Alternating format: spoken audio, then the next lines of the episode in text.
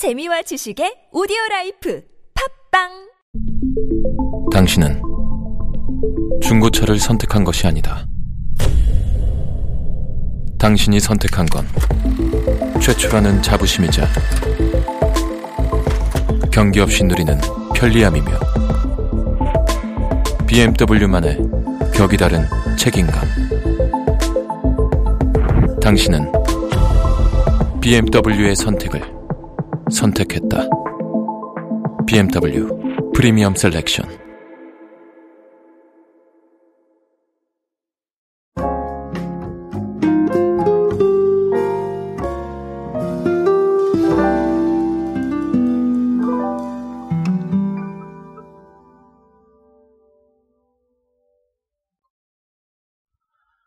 내가 좋아하는 라면 하나쯤은 있으실 것 같아요. 어, 라면 종류가 정말 많지만 그 중에서 내가 정말 뭐 선호하는 라면? 자, 이 정도는 하나쯤은 정말 있으시지 않을까라고 생각을 합니다. 왜 그러냐 하면 라면이 우리 식품 중에서 가장 좀 친숙한 제품이기도 하고요.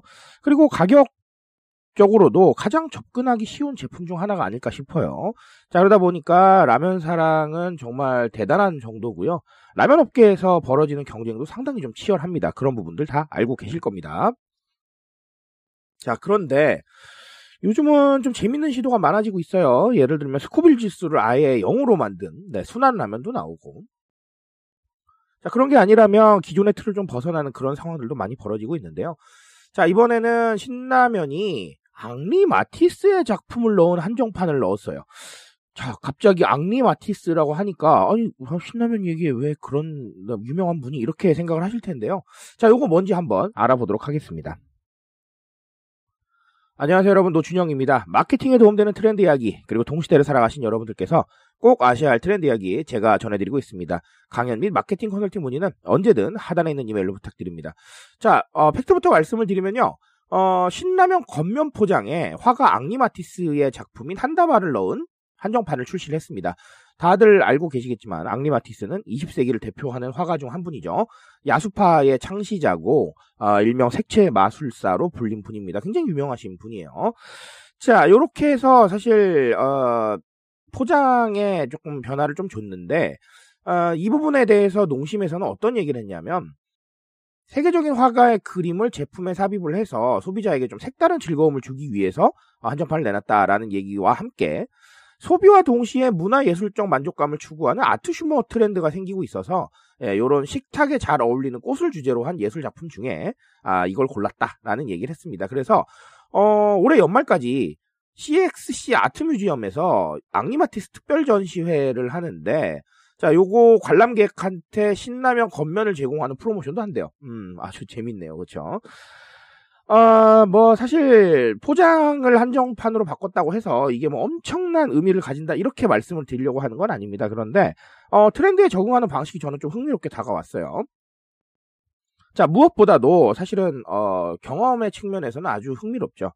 신라면 겉면은 새로울 게 없지만요, 앙리마티스라는 이름이 들어가면 상당히 좀 새로울 수 있습니다. 왜냐하면, 어, 라면과 어, 야수파의 창시자는 사실은 우리가 쉽게 볼 수 있는 조합은 아니거든요. 어, 지금도 딱 들으셨을 때, 음, 그건 뭐지? 라고 생각을 하실 텐데, 어, 그 정도로 사실은 어, 조금 좀 이질감이 느껴지는 그런 부분도 있습니다. 자, 그렇다는 건 누군가에겐 굉장히 새롭게 다가갈 수 있다는 것이죠. 그러니까, 어, 내가 정말 알고 있다면, 그리고 내가 정말 여기에 공감한다면, 어, 충분히 좀 움직일 수 있는 부분들, 신기하고, 또 새롭게 인지할 수 있는 아, 그런 부분들도 생길 것 같아요. 자, 뭐 물론 이렇다고 해서 뭐 무조건 이걸 사야 된다 이런 생각까지는 아닐 수도 있어요. 하지만 제품을 새롭게 인지하고 또 인지하지 못했다면 인지할 수 있는 기회를 만들 수 있는 데는 충분히 괜찮습니다.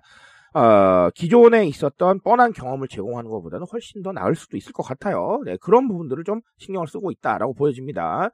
자, 그리고 아트 슈머라는 이 트렌드는 사실은 아트 슈머 자체로 좀 받아들이시기보다는 소비로 얻고 싶어 하는 만족감이 그만큼 다양해지고 있다라는 걸 좀 생각을 하실 필요가 있어요. 결국은 취향 소비와 연관이 되는 건데요. 내가 원하는 어떤 부분이나 나의 취향이나 내 생각에 따라서 상당히 많은 만족감들을 원하고 있습니다. 우리가 흔히 봐온 가치 소비 트렌드도 사실상은 그런 거잖아요. 어, 나 소비를 통해서 어, 떤 가치에 좀 기여를 하고 만족감을 좀 끌어올려 볼래? 라고 하는 생각에서 비롯되는 것들이기 때문에 어, 그만큼 정말로 많이 어, 소비로 얻고자 하는 부분들이 다양해지고 있다라고 보시면 되겠습니다.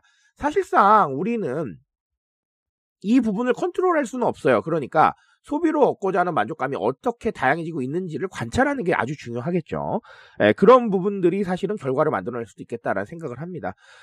결국은 우리가 아, 상대해야 될 고객들 그리고 대중들은 각자의 생각대로 나아가고 있어요. 그런 생각을 가진 사람들한테 소비의 만족도도 획일적으로 제시를 한다면 사실은 아쉬울 수 있겠다라는 생각을 하게 됩니다. 아, 그런 부분들을 좀 생각해 보셨으면 좋겠어요. 자, 제가 최근에 알파 세대가 온다라는 책에서 잘파 세대를 언급을 하고 또 알파 세대에 대해서도 얘기를 드렸는데, 자, 이 세대는 더욱더 그렇습니다. 왜냐하면 자신을 잘 이해하고 성장한 세대이기 때문에 더 그럴 수밖에 없어요. 그러니까 앞으로는 이런 부분들이 더 많아질 수도 있겠다라는 생각을 조심스럽게 해봅니다.